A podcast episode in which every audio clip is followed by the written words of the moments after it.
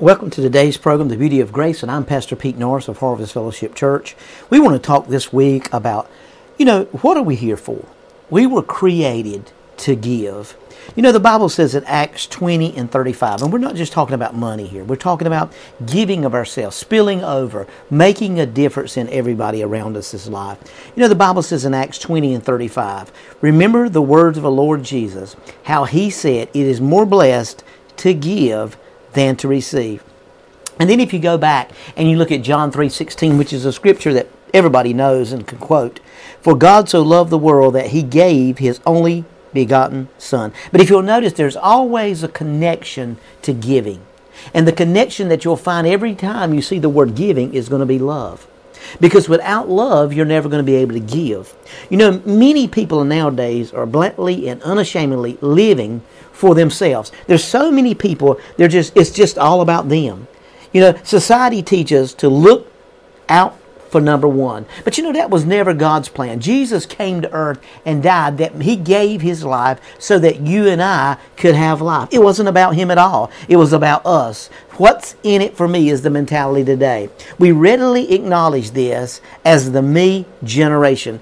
But at the same Sometimes it spills over into our relationship with God, our families, and one another. You know, we don't understand that so many times, you know, it's about my four and no more. But you know, that was not the life of a Christian. That was not the life of a believer in the in the New Testament.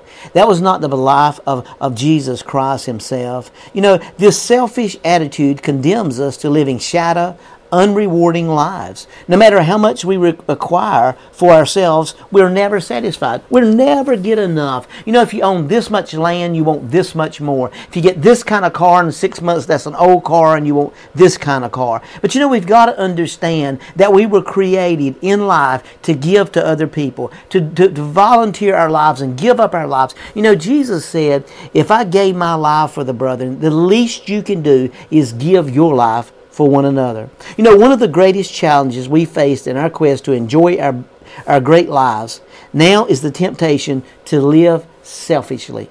You know, because we believe that God wants the best for us and that He wants us to prosper. It's easy to slip into that subtle trap of selfishness and not even realize that we, we have it. Not even realize that it's about us, that it's never about other people. And guys, it, it, and gals, it needs to be focused on other people. Jesus didn't die for himself. He died that me and you would have life and have it more abundantly. So if we were created to give, what it is, what it really is it about? Not only will you avoid the pitfall, but you will have more joy than you ever dreamed possible when you live to give, which is the next step to living at your full potential. See, you've got to understand that God was a giver. And if you want to experience a new level of God's joy, if you want Him to pour out His blessing and His favor in your life, then you must learn to be a giver and not just a taker. You know, so many people are just takers. So many people have a have been trapped to the to the spirit of entitlement, to where they believe that you know it's always about them. And and not only am I am I talking to, to the world, but I'm talking to a society that it's about is focused on us. You know, we want the best for us. You know, I hear people say, "Well, you know, Pastor, I treat everybody the the same all the time. And, and you don't because you didn't cook supper for your neighbor last night. You cooked for your family. So if we want the favor and the blessing in our life, then we must learn to be a giver and not just a taker. You know, have an attitude that says, Who can I bless today? You know, you need to look around today, and, and you ain't got to look far to find somebody that's going through a much more difficult time and a much more difficult situation than you are. We were not made to function as self involved people, thinking only of ourselves. We need to be thinking about a lost and a dying world. There's people, you know, I hear people say all the time, and, and to me it's just kind of a selfish statement, but people make this statement all the time. You know, I just wish the Lord would come back so we could get out of here. You know, no, God created us to be givers.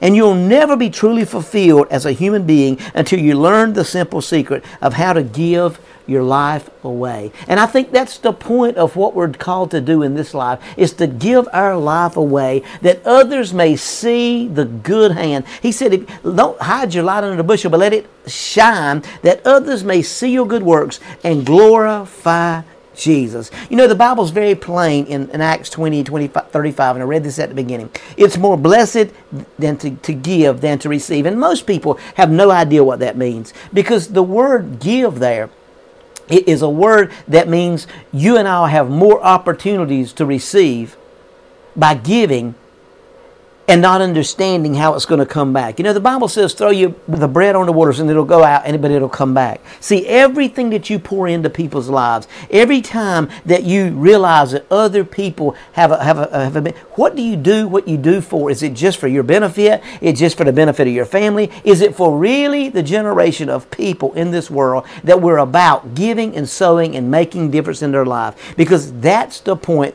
that we need to be at. That it's about other people and it's not just continuously about us. That's the beauty of grace.